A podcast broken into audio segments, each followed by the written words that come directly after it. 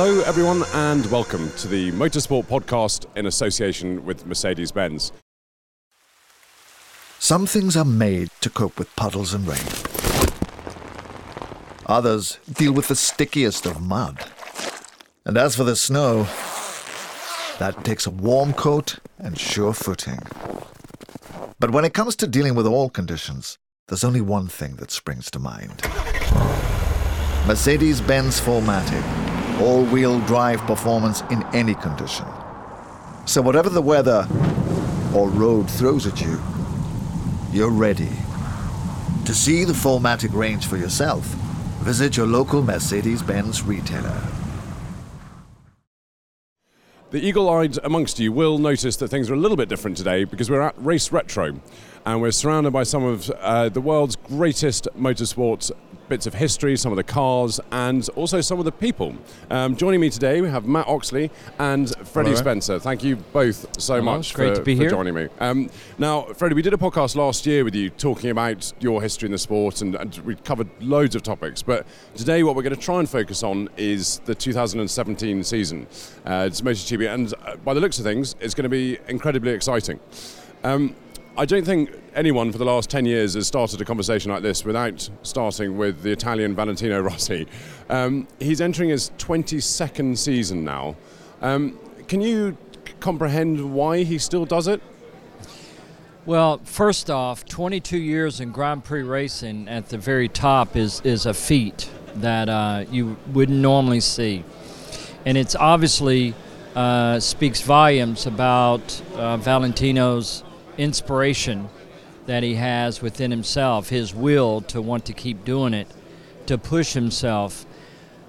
I think also the fact that he's had these challenges in the last six, seven years, you know, with Lorenzo when he came along in, in 08, 09, and then that transition to Ducati that didn't go very well, and then coming back and wanting to, to prove that he could still win a race first, which he did in 13, and then to win the championship, which he almost did in, in 2015. I think it's also the fact that he's been re-energized by Marc Marquez coming along uh, in 13, and then also his dirt tracking, you know, his ranch and riding with all the kids that he does in his academy. And so he's he's utilized very specific things that I think has kept his motivation going. And at the end of the day, there's no one loves being Valentino better than Valentino, and he's great at it. And he's he's you know he's inspired his contribution to the sport. He knows his place in that and what he's what he's contributed to the growth of, of Grand Prix racing outside of the motorcycle community only. And um, so you know it, it's interesting. Um, I know we'll talk a little bit about specific things as in the broadcast that I want to address that I think you know we're at a critical point for him though at his age and the changes with uh, the tire, the front tire a little bit this year, and with the arrival of Vinales, and it's going to be interesting. I, I think uh, the kind of crazy thing about Valentino is it's everybody says, "Oh well, this this will be his last year, or he can't keep upping the pace and so on." But kind of what I've realised is you can't, you know, you can only judge people generally by what other people have achieved, and so you tend to do that with Valentino. But the thing is that you actually can't do that because already he's way ahead of, of what anybody's achieved, and and so you can't actually say, "Well, he's going to." This will be it because you know everybody else when they get to 38 they've had enough. You you have to judge him as completely unique because obviously, yeah, to want to do that after 22 years is just, you know, he does it because he loves it, but you know, it's almost impossible for anyone to imagine what it would be like to, to, to yeah, to, to, to still be racing at the highest level after 22 years in cars, let alone bikes, you know. And uh, you know, talking about 22 years, the amount of change in terms of technology, riding style. I mean, Freddie, what he's he's had to change things so many times, and that's kind of one of his, you know, one of his best assets, I guess, is that he adapts so well. Yeah, it's one of the, one of the things I respect most about what Valentino's done because having raced 500s and and won races and championships on the, on that bike, the two-stroke, with no electronics or anything, and and the two-stroke is a very unique in its characteristics, engine characteristics. So the way you ride the bike, and then to make the transition to the MotoGP bike, um, and and then this latest evolution in his riding style of getting off the bike further, and that he basically, you know, Marc, first Casey did that really, and then Marc Marquez kind of refined it, and so you know that I respect a lot uh, that he was able to do it. And later in his career, in his age, you know, he made that change in his riding style in his late 30s, mid 30s, you know, and it's it's not easy anytime to do that. And so to be able to do that and to be competitive, and the other thing too is ability is one thing, but the racecraft is the real key for him. That his ability to run a consistently quick pace is his strongest asset. And in my opinion, he's gotten better at it later in life, even though he hadn't won a championship these last years. Is he makes less mistakes now, I feel, than ever, which is a, you know, again, I respect that. I think one of the things with Valentino that, um, you know, outside immediately just riding the bike, is that all through his career, he's, he's been surrounded by the same people who are the kids that he grew up with, Yeah. and he has carried them with him everywhere. And obviously, he's he's immensely wealthy now, so he can do everything in a really easy way. He fly, use private jets to get places. But uh, one thing that stops a lot of people from racing is they just like Casey Stoner. They just fed up with being at home, being away from home the whole time, Uh, and that eventually. After 10, 15 seasons, gets gets to you, and you want to retire and slow down a bit. The thing about Valentino is he kind of he kind of takes home with him Yeah. you know he's actually not away when he when he travels because he's surrounded by the same kids that he was spending time with when he was five ten years old Yeah. so and they're all on an adventure you know basically let's let's go and have some fun Yes. and da, da, da, da. so so he makes the whole traveling thing a very pleasurable well as pleasurable as it can be and and, and it's like he's not away from home and i think that's a big reason Yes, I agree. the way that he's that he's still able to keep racing Well, if you look at it, for sure, that's why I said that there's n- no one understands being Valentino better than Valentino, and and so he understands his place in doing that, and that has a lot to do with it too. It's it's fascinating. Back when I raced, I I raced you know off and on, you know, ten seasons, and I would always travel back to Louisiana every two weeks and I would, you know, basically come to a Grand Prix, show up, go to a race, get back to the plane, and, and go back. And you're right. As I got older, and, and the way what I'm doing now, and what I'm writing now, and the traveling, you know, I, I'm away from. I I've basically been traveling for years doing it. I could have never imagined doing this, but for me, and this this is the point I want to make, is that Valentino understands. It's why he didn't go do cars. He understands racing, and he actually that's when he's at his most at peace, is at a Grand Prix, you know, preparing, working with the crew, like you said, and doing that. And there, there's something very, very special about that, and, and his contribution to that. And I think that's a lot of it too. Is is it's not a job, it's more than that, you know. Uh, speaking to um, Eddie Lawson, who obviously was a big Yes, rival of yours, Absolutely.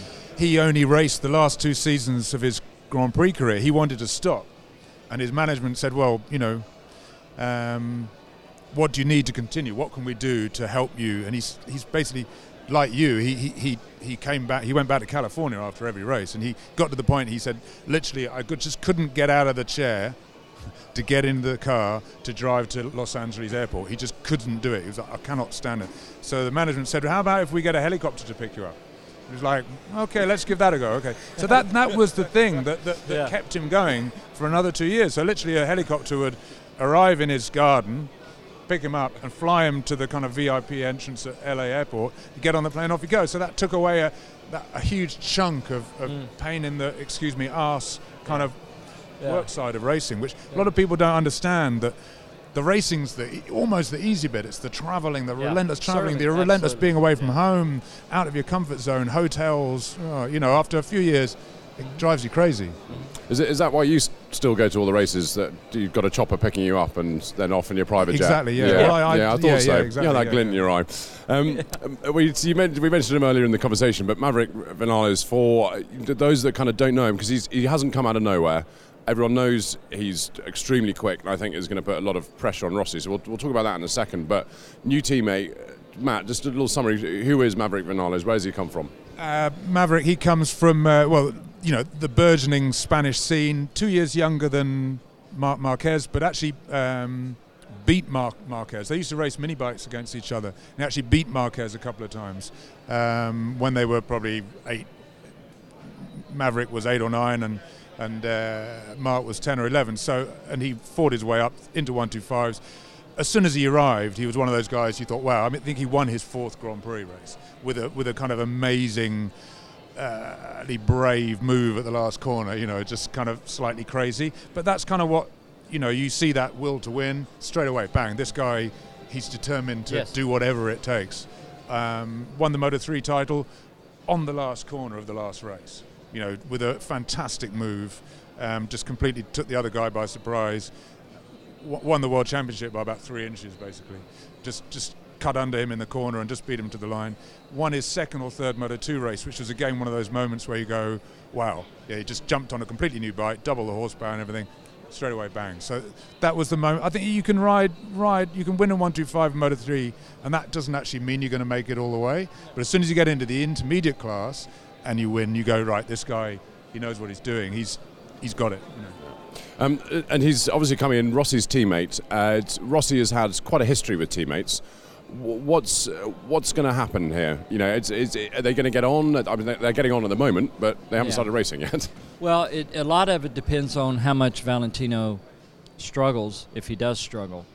You know, if you look at the preseason testing, what's been impressive about Maverick is the fact of his adaptability from um, to the Yamaha, which you know is should be you would think it's a little easier bike than maybe the Suzuki. You know, in, in its versatility, that's what everybody pretty much says if you look at how quick he's been on different racetracks, uh, you know, Sepang, well, he was at, at Valencia, then Sepang, and now at, at, at Phillip Island. It's a, it's a very good indication of his con- ability to adapt quickly to a circuit, which is another strong asset that he has, and great riders do, is their ability to adapt quickly to a new environment, new situation. So, you know, it, it's very fascinating. If we talk about maybe the difference right now, because they were one of the one of the things that, that Valentino had said and, and everybody agreed uh, they talked about is the Yamahas, the M1's performance late in the race, using up the rear tire with the Michelins.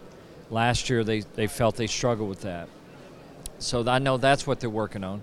From what I understand, the, the new front tire is on the Michelin is a softer carcass, which uh, requires usually a little better uh, brake control on the entrance, not as aggressive. One of Valentino's strong suit has always been under braking, and I think that's hurting him a little bit as we're seeing with the new construction front Michelin. Um, Vinales doesn't seem to be having any trouble with that at all. He adapts to that pretty well. So we'll, we'll kind of have to see, and that's going to be an indication of how well they get along. You know, we saw with Jorge and Valentino when they first got together, what, in 08, 09, um, and Valentino struggled a bit. There was there was some friction between the riders. You know, he's he's competitive. You know, he wants to be the guy, and he normally is. I think um, Jorge turning up at Yamaha kind of rather shocked Valentino, Yes. and um, obviously, you know, eventually he, he walked out because he said, you know, it's either him or me, and Yamaha going, well, you're quite old now. Yeah. this was 10 years ago, or Exactly. nearly. Um, you're quite old, so the future is with Jorge. Yeah. But, um, you know, they're very different. Valentino and Jorge, incredibly different Yes. characters. Whereas I think Maverick and uh, uh, Maverick and Va- Valentino are much more similar as, as human beings, much more laid back. You know, you would never call Jorge laid back. He's very sort of quite in your face, whereas Valentino and Maverick both quite humble, kind of ordinary people, really. You know, Yeah. um, but the, what might he- help Valentino is a, a he's used to being beaten now. He wasn't used to being beaten really. Yes, and that's Jorge what's different up. this time. I agree. I so agree. he's kind Yeah. of it's not going to not, Yeah. not going to destroy him. But also, uh, Vinales' uh, riding technique is much more similar to Valentino's Mm. than than Jorge's was. So that could actually help Absolutely. Valentino Sure, because sure. Jorge had the bike very different to the way Valentino did. So you know, if Valentino was lacking something, he couldn't actually use a lot of Jorge's setup and so on to help him. But Well- if, if, if Maverick and Valentino have a very similar setup, a very similar style, Valentino may be able to use because obviously they can see each other's data, they can see each other's setup. So that actually could be a positive for Valentino this year. You know, Mat, you said something that's very interesting, and, and it, this actually surprised me. When I read about the biggest problem that Jorge was having on the new Ducati, wasn't just the mid corner steering issue, which has been around forever. It's, I mean, it's been around. Jerry Burgess, we were, I was talking with Jerry years ago about the problem with Valentino on the Ducati, and that was a big issue that's something we all want is you know it's really important mid corner for the bike to steer off throttle or at least hold its line when you initially pick the throttle up. And the Ducati struggles with that. Everybody knows that.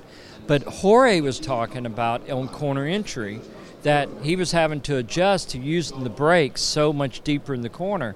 And it, it, it surprised me because we are I mean trail braking is usually everything for us at the top level because not only you utilize it to help you steer the bike sooner in the application lean angle, but also to keep some weight on the front, you know, for front grip. And Valentin, it sounded like Jorge, the Yamaha, was really good on mid corner steering. Well, I know Valentino is really late on the brakes. So, in that aspect alone, Jorge and Valentino wouldn't have anywhere near probably the front front setup, front chassis or front suspension, you know, uh, setup. And where Vinales, I agree, is, is more similar to Valentino in his riding style. Um, before before we started recording, um, we were talking about Marquez and Vinales and how that they're probably the sort of two main protagonists for the title. Um, so I will just jump in. Actually, if you can hear things in the background, that's because Ari Vatanen's on stage quite near us. Yeah. So um, Yeah. so bear, bear with us. But uh, the yeah, so Marquez Vinales is that uh, uh, really those two? Is that what what we're looking at for this season? Well, I think this is this is what I noticed or what I believe uh, after watching him in Phillip Island. And there was one part where they actually went out together. When Marc came into the championship in 13, um, and he, you know, broke my record with the race win in, in Austin, and then went on winning the championship. One of the things that I liked about him coming into it was he was going to raise the level, I think, of everyone else. He, he has that ability, and, and Jorge even talked about that, and Valentino talked about that. Is is you know Marc um, forced them to raise the bar a little bit higher, and now it'll be interesting to see. But I think the battle with Vinales is going to make Marc go into another gear, and I think Vinales to go with him. That could be a real difficult thing for Valentino and Jorge. Um, not because they can't, but just that, you know, it's, it's like Kenny and I in 83. One of the things about 83 I feel that made that championship unique was if you look at the lap times from year to year between 82 and 83 at each of the Grand Prix, Kenny and I went quite a bit faster than the year before, and mainly just us, you know. And so we we pushed each other. It's one thing reason I respect Kenny so much. Now Kenny was just 31; he wasn't 39 like Valentino, but the fact that Kenny, because I know how much quicker I was between 82 and 83, not just in the bike, but in my performance, what I adjusted, my mid corner direction change was much quicker and I was 21 years old and still dramatically improving. And Kenny stayed right with me and pushed me even more. And I think you're going to see that with the two young guys, with Valentino, I mean, with, with Marc and, and Maverick. What do you think? I, I think. Yeah, I, I, I, to me, I think unless something strange happens, I think it will be Maverick versus Marc. I'm not And- saying and it'll only you be could- them, yeah. You could well be right that, that, that they're going to push each other and, and drag themselves ahead of everyone else. So obviously last year we had nine, a record nine, different winners. Yeah. This year could be very different. Yeah. But who knows? Well, I mean, not, you know, there's so many other variables with Jorge going to Ducati and I mean, I, that's been the thing with the Ducati for the last few years. You know, it, it will win one or two races. Yeah. Well, last year it won two races. There were always two or three tracks where it would work well. Um, and I think that'll be the same this year. I could be completely wrong. Jorge could win in in, in Qatar because he goes very well there, and the Ducati goes really well there. But Well- but just because he wins in Qatar doesn't mean he's going to cha- challenge Sure. for the title. I think Sure. you know look at him at Phillip Island, like you say in the mid corner turning problem. They've got long corners there. If you can't get the thing turned mid corner, you are completely lost. Yes. because you know. um, Yes. So Well, the only thing you can do is you roll off throttle, or you can't accelerate. I mean, that if the bike won't hold its line or keep steering, that's your only choice, and and you lose your momentum. What I was going to say was, the other thing about last year, because you brought up about the nine different winners, and it'd be great to see that this year. And, and I'm not, you know, throwing. The other guys are saying they can't compete with Marc and, and Maverick at all, Cal and, and, and the other other guys.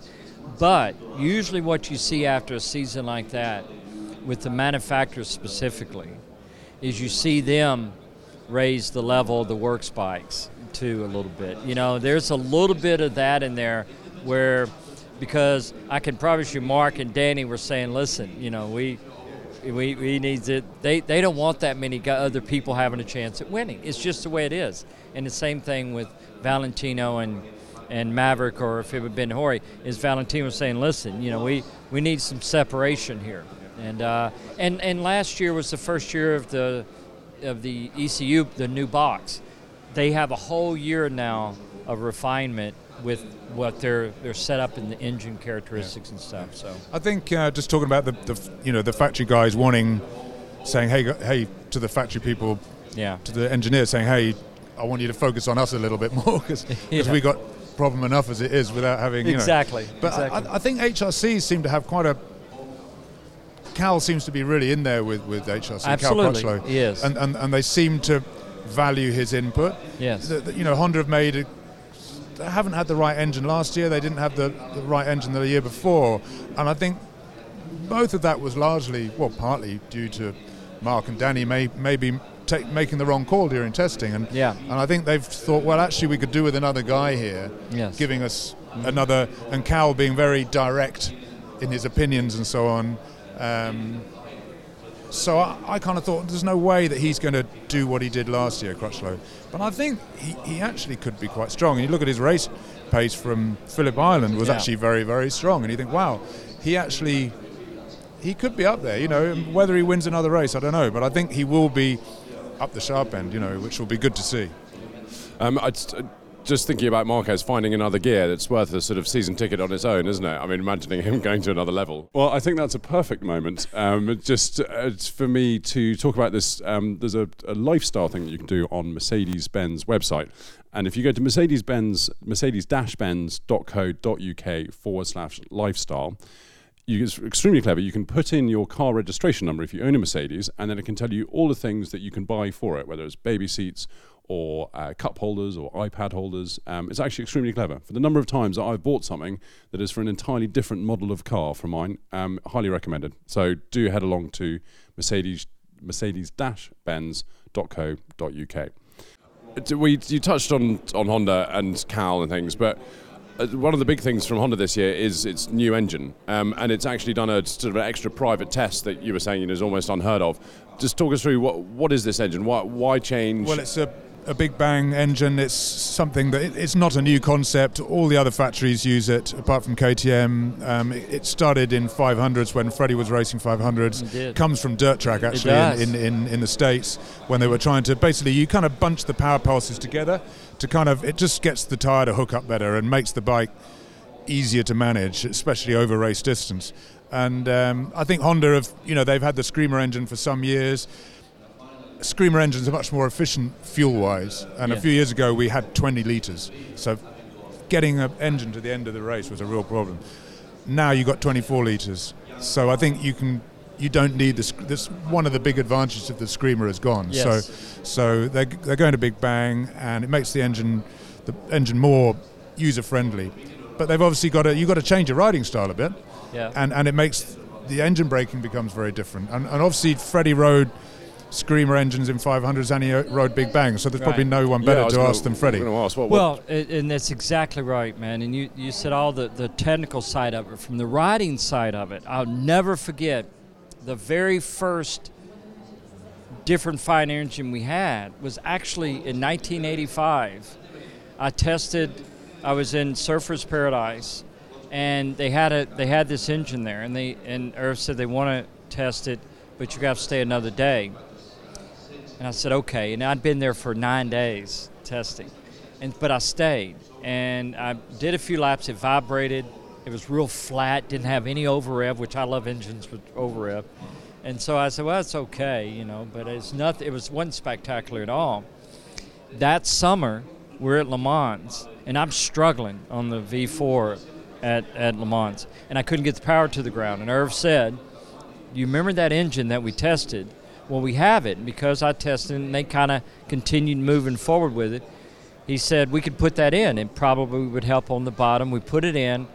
I went out, got pole, won the Grand Prix and it was it was basically sealed it to where I could go to Silverstone.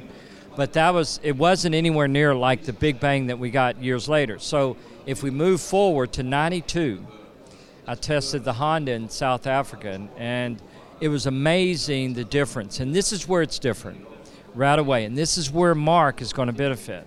Is I love I can I could if I can get the power to the ground, if the bike holds its line, I can pick up the throttle back there. You know, I literally like to pick the throttle up sooner and sooner and sooner. And it makes all the difference corner exit, your exit speed, uh, your consistency on being able to pick the bike up, and all the things that, um, that save tire, consistent race pace late in the race, things like that.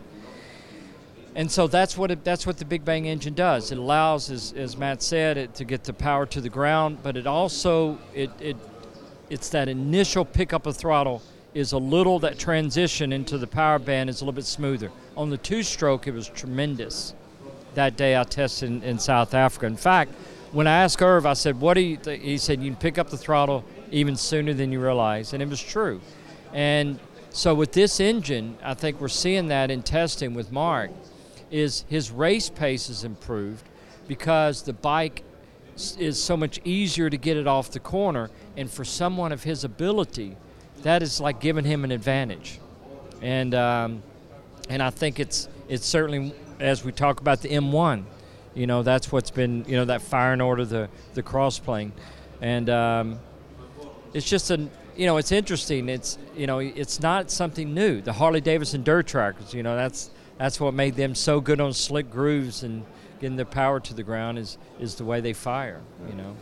Have you ridden sort of recent MotoGP bikes. Um, well, yeah, I've ridden the 990, yeah. the 800. so what, what are, you know, just try and kind of um, for the listeners and the and the viewers, what are these things actually like to ride? Because I mean, they are so so quick. Yes. Um, and it, it, you know, I think because the MotoGP riders are so good, they don't make it look easy, but you know, they they've yeah, they, they make it look a lot easier than it actually is. Yeah, just, sure. just tell people a little sure. bit about the, the well, current bikes the the modern MotoGP bikes, because of the amount of horsepower they have, the electronics are, are necessary. And what the electronics do is, as they've evolved over the years, because I rode the very first MotoGP bike in 01, Mick Doohan and I, and we were at Motegi for the Grand Prix, and and at that time the electronics was more reactive instead of proactive. For example, I coming on the front straightaway, the rear rear tire broke traction, the electronics kicked in and kind of corrected itself before I could get off the throttle. And I thought, okay, you know that that was that was a really good thing. Um, nowadays, and, and you see it even on the modern sport bikes. I rode the Fireblade, the new Fire, Honda Fireblade, a few weeks ago in, in Portugal. They they are more proactive and they're in the background. And what what they do is they you know, if you get a little too abrupt with the throttle, the electronics can help you out. And uh, but still, they're like any any race bike. To ride it on the very edge is extremely difficult. Um, they accelerate so hard, the modern bikes. Um, the so much stopping power. Um, and the rigidity of the bikes because of that much horsepower is one of the things that I think they're, they're always working on to try to get that feel back. But you know, the bikes have, have evolved. The packages, the chassis, suspension, tire performance, all that works better together. You know, uh, than let's say a bike 20 years ago or 30 years ago. Now, obviously, one of the one of the big movements, 2017 or end of last year, um, Lorenzo to Ducati. Uh, Ducati has had a difficult time over recent years, but it is it does seem to be improving. Um, Mat, what what can we expect from from Lorenzo at, at the Italian team? Well, as we were saying, I think I think it's going to be quite up and down. Certainly in his, you know, to Ducati, um, Lorenzo is the kind of final piece of the jigsaw. Since Gigi Dall'Igna came in at the end of 2013, at which point Ducati had been in a horrible doldrums for three, four, well, ever since Casey left, because Casey had basically been digging, digging, them out of a hole for years, you know, and it was basically him that was doing it. And as soon as he left, that was it. They didn't win another race for six years. So to them, Lorenzo is, is you know, they've been chipping away. The bike's been getting better and better and better. And he, okay, we buy the top rider, or a top rider, and, and away we go. Um, but I don't think it's going to be quite that simple. I think the bike's still going to be up and down. It's going to have tracks that it works at, and it's going to have tracks that it doesn't work at. And, and the strong point of the Japanese bikes, uh, the Honda, the Yamaha, and the Suzuki, all, all, of them really, is that they're very. The Honda less so probably. It's less neutral, but um, they basically work well wherever you go. You dial them in a way. Ducati's never been like that, you know, and it's more of a kind of speak to riders who've come off Japanese bikes onto the Ducati. They say it's a lot more raw you know, a lot more like a kind of V8 hot rod, kind of against a kind of nice, you know, saloon car. You know? why is that? How surely Ducati want to get rid of uh, that characteristic? I think, well, you know, you could argue, you know, it's a race bike; it doesn't need to be comfortable, but then you know, maybe being comfortable is a positive thing. You know, it's it's a hard one. You know, it's very difficult for a, a group of engineers to just become another group of engineers. You know, they have a, a, a way of working, and and that way of working gets passed from engineer to engineer in that company. So it's very difficult just to completely switch the way you design a motorbike overnight. And Ducati have always had their own way of doing things, and you know that's been one of their own uh, biggest advantages many times. Sometimes it can be a, disadvantage. So, but yeah, you're right that they have been. I would say making their bike, for want of a better phrase, more Japanese in recent years, and trying to make it more of a corner speed machine, which obviously should suit Lorenzo. But you know, it, it's going to take a while for him to adapt to it, and for them to adapt the bike for him. I, I think he could win two, three races, but I think some other races they'll be tearing their hair out, and it'll be interesting to see how Jorge reacts because he's not although he you know does a lot of um, meditating and stuff like this. So you know, the reason he meditates is because he's quite he runs quite hot. You know, yeah. he, he he's he's a little bit wild in the head, and he needs to meditate and, and bring himself down. And he's been with the Yamaha for eight nine years, and that bike is a joy to ride at all times. He's now in a situation where you know how his patience is going to work with things not going his way, that will be very interesting to see how he deals with that. And the responsibility. You know, there's a responsibility that is there for him now because everyone knows why Ducati hired him. I mean, they've stated it. Now they want to win the championship, and so it uh, there's there's more than just the fact of adapting to a new bike, but he's been given that responsibility and being paid that amount of money to accomplish that. You, you were talking about characteristics. It's fascinating how there's certain characteristics a bike has. For example, I brought up being in Portugal a few weeks ago, and I, and I only bring it up for this reason, is that I haven't ridden a Fireblade in quite a few years, really my 08 bike. Three laps, it was like going home. And when I ride my NSR 500, there's a certain feel to it that is very similar to what I with the Fireblade. You get on, I get on an M1, and there's it feels like a Yamaha.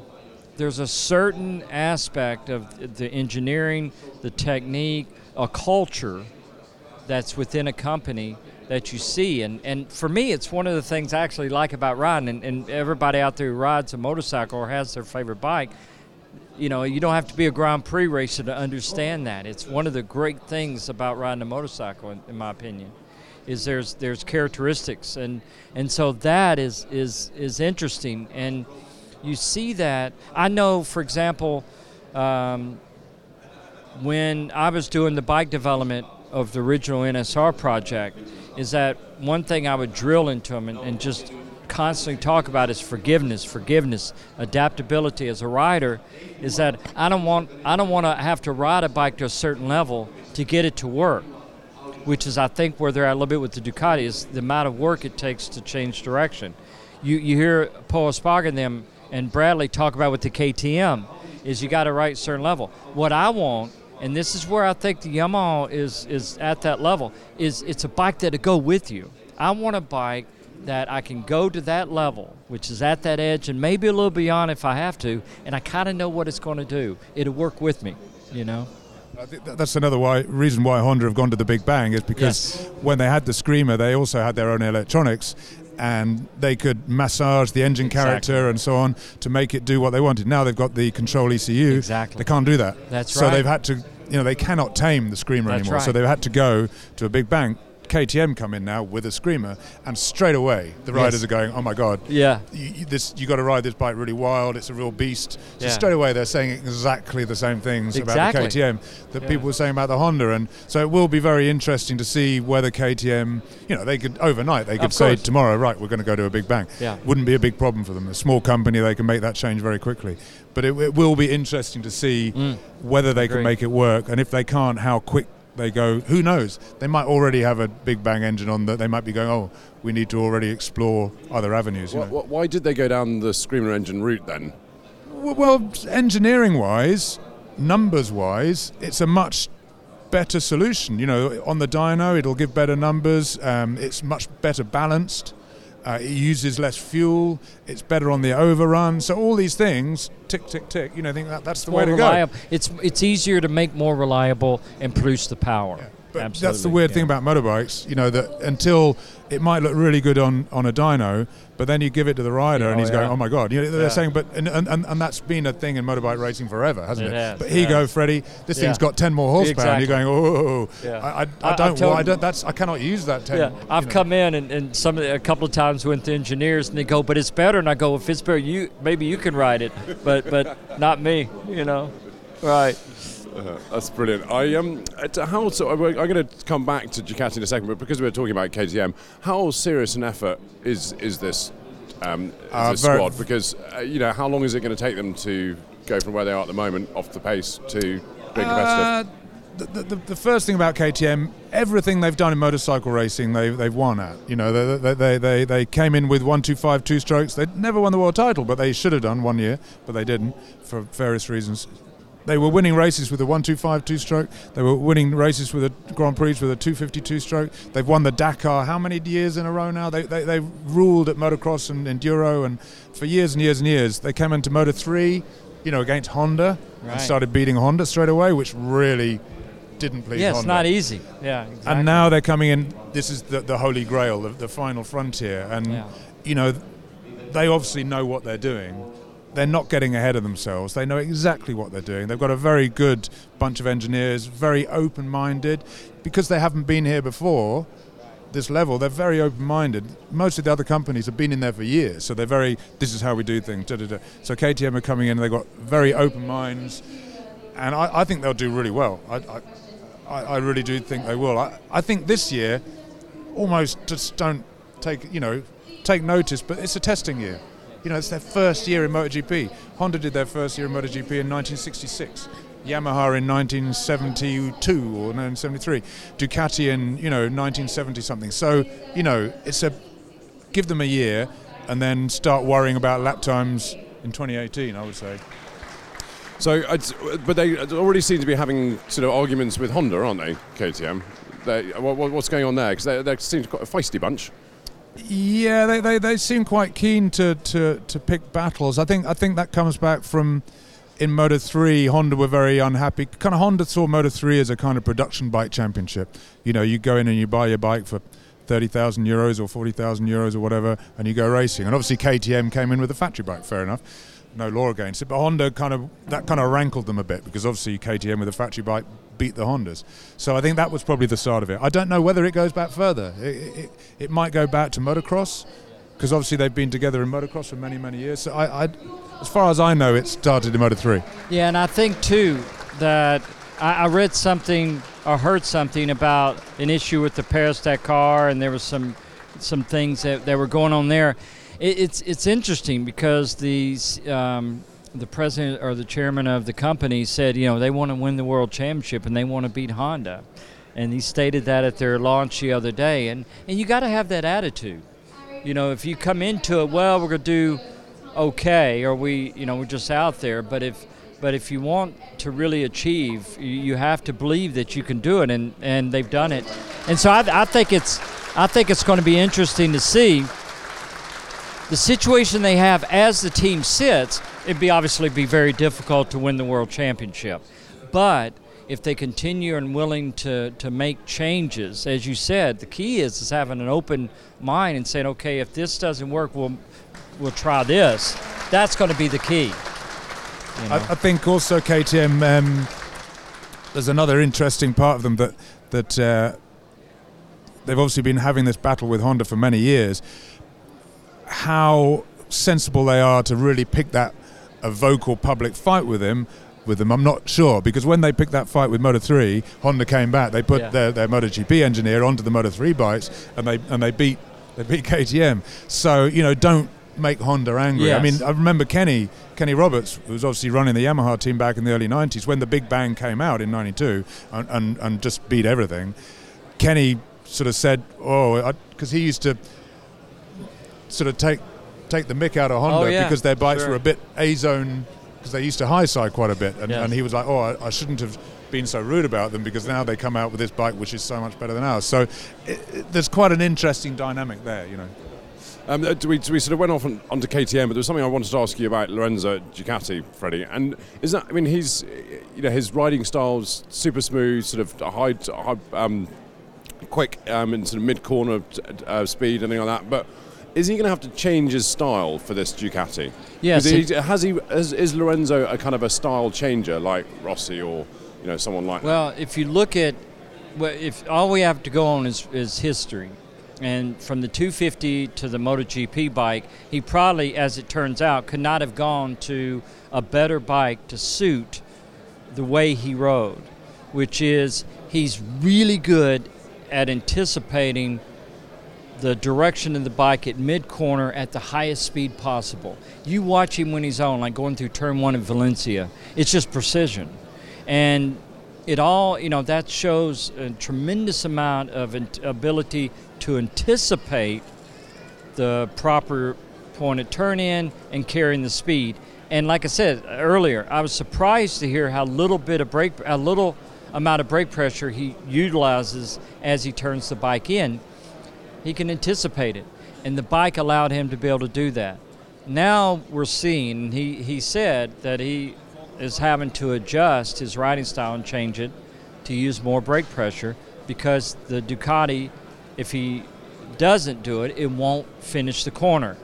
And that means having to run too much lean angle, too deep into the corner, and the bike is, is pointed the wrong direction. Instead of it pointed here, it's here. And the thing is, if it's here, it's still got to turn too much and you can't get on the throttle. And so that's going to be the biggest challenge for him, as well as the unpredictability of the bike from racetrack to racetrack.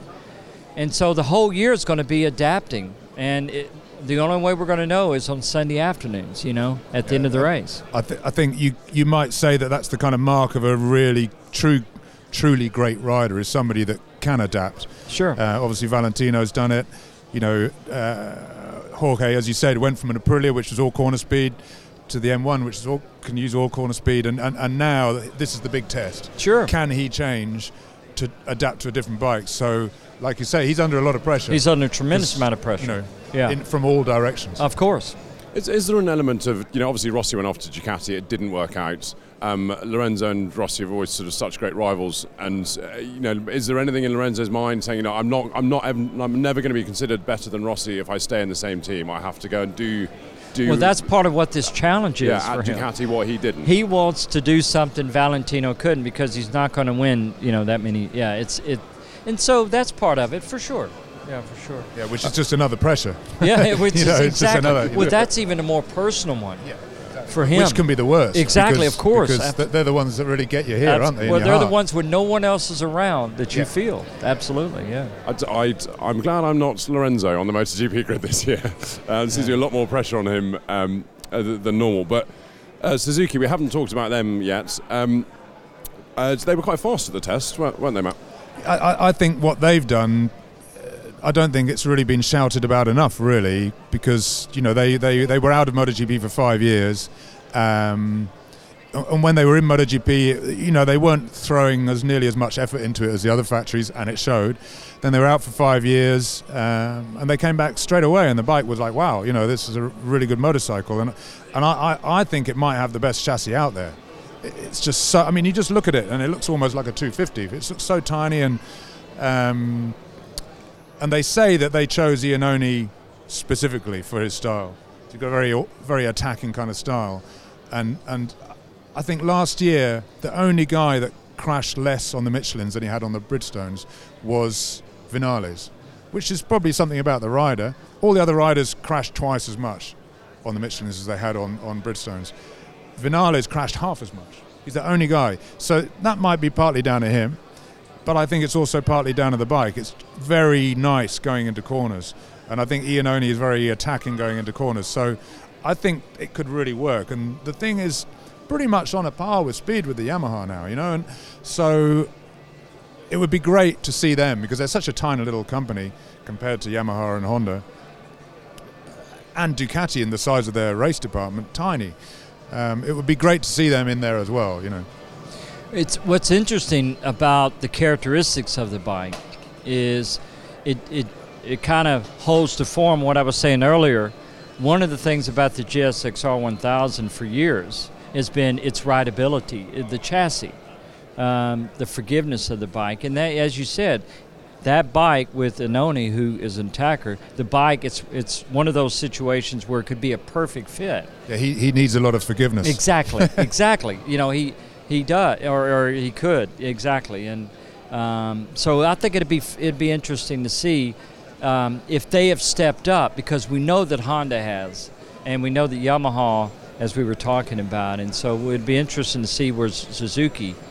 Um, as the season goes on, how, how it plays out. You, you do sometimes see that with factories that, um, you know, they kind of seem to catch up a bit, and you think, hey, they really caught up next last right. year, and this year will be the time where they do catch up. But yeah. uh, no, because yeah. everybody else has gone like exactly. that. So you know, there's sometimes factories with smaller resources and so on. You know, they're they're improving at the same rate as the factories with the bigger resources, but yeah. you need to do more than that exactly. to actually get on a level. You know. You know, with, with all these factories in MotoGP and you know the sort of roll call of the names, the riders at the moment, Freddie, I mean, is it fair to say that we are experiencing a golden age? I think it's always easy to look back and say, "Oh, the you know the 1990s, what a great era that was," or, or whatever it is. But actually, it's quite sometimes quite difficult to admit that right now is one of one of the sort of sports great eras. Would you agree with that? that it's, well, I think there? it's certainly it's certainly a, it's a great era, and you have, you know, as it last year it showed how many different riders won races. Um, obviously you still have the top two or three guys that week in and week out are always there. Um, and it's great when you have, as we're seeing this year, to me, what's exciting is Vinales and Marc and, and where they can push themselves to get to that next level of performance. And then who can stay up there with them? You know, who's who's going to be willing or who can do it week again, even if it's one race, but for sure week in and week out. So I, I think it's a, it's a great time um, with the manufacturers involved, with KTM getting involved, uh, Aprilia. You know, we really hadn't mentioned them, but Aprilia getting involved. Um, you know, to push along, but still, it's it's Yamaha and Honda and now Ducati, but it's it's still going to be about them. And and I I'm I'm one of those that I, I just want to see great racing. You know, I, I like to see guys push themselves. I'm looking for the uniqueness. You know, part of that is because I'm I'm as inside as they come. You know, I call it inside the fence and outside, but. I, as far as what I notice and what I pick up on, on everybody, and you respect, because I know how difficult that is, you know, to do that, and or to do something that no one else has done, and um, you know we're in that we're in that era right now. You know that we could see that. Yeah.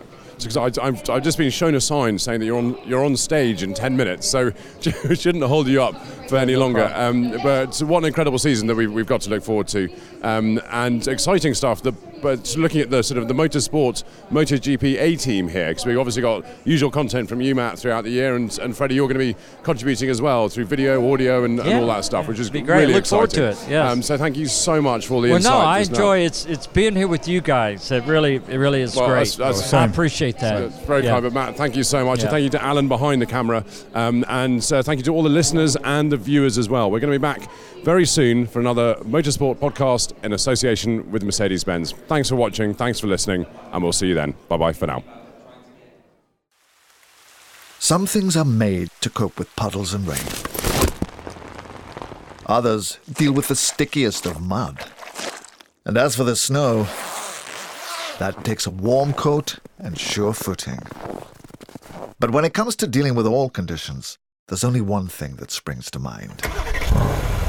Mercedes Benz 4MATIC, all wheel drive performance in any condition. So, whatever the weather or road throws at you, you're ready. To see the 4MATIC range for yourself, visit your local Mercedes Benz retailer.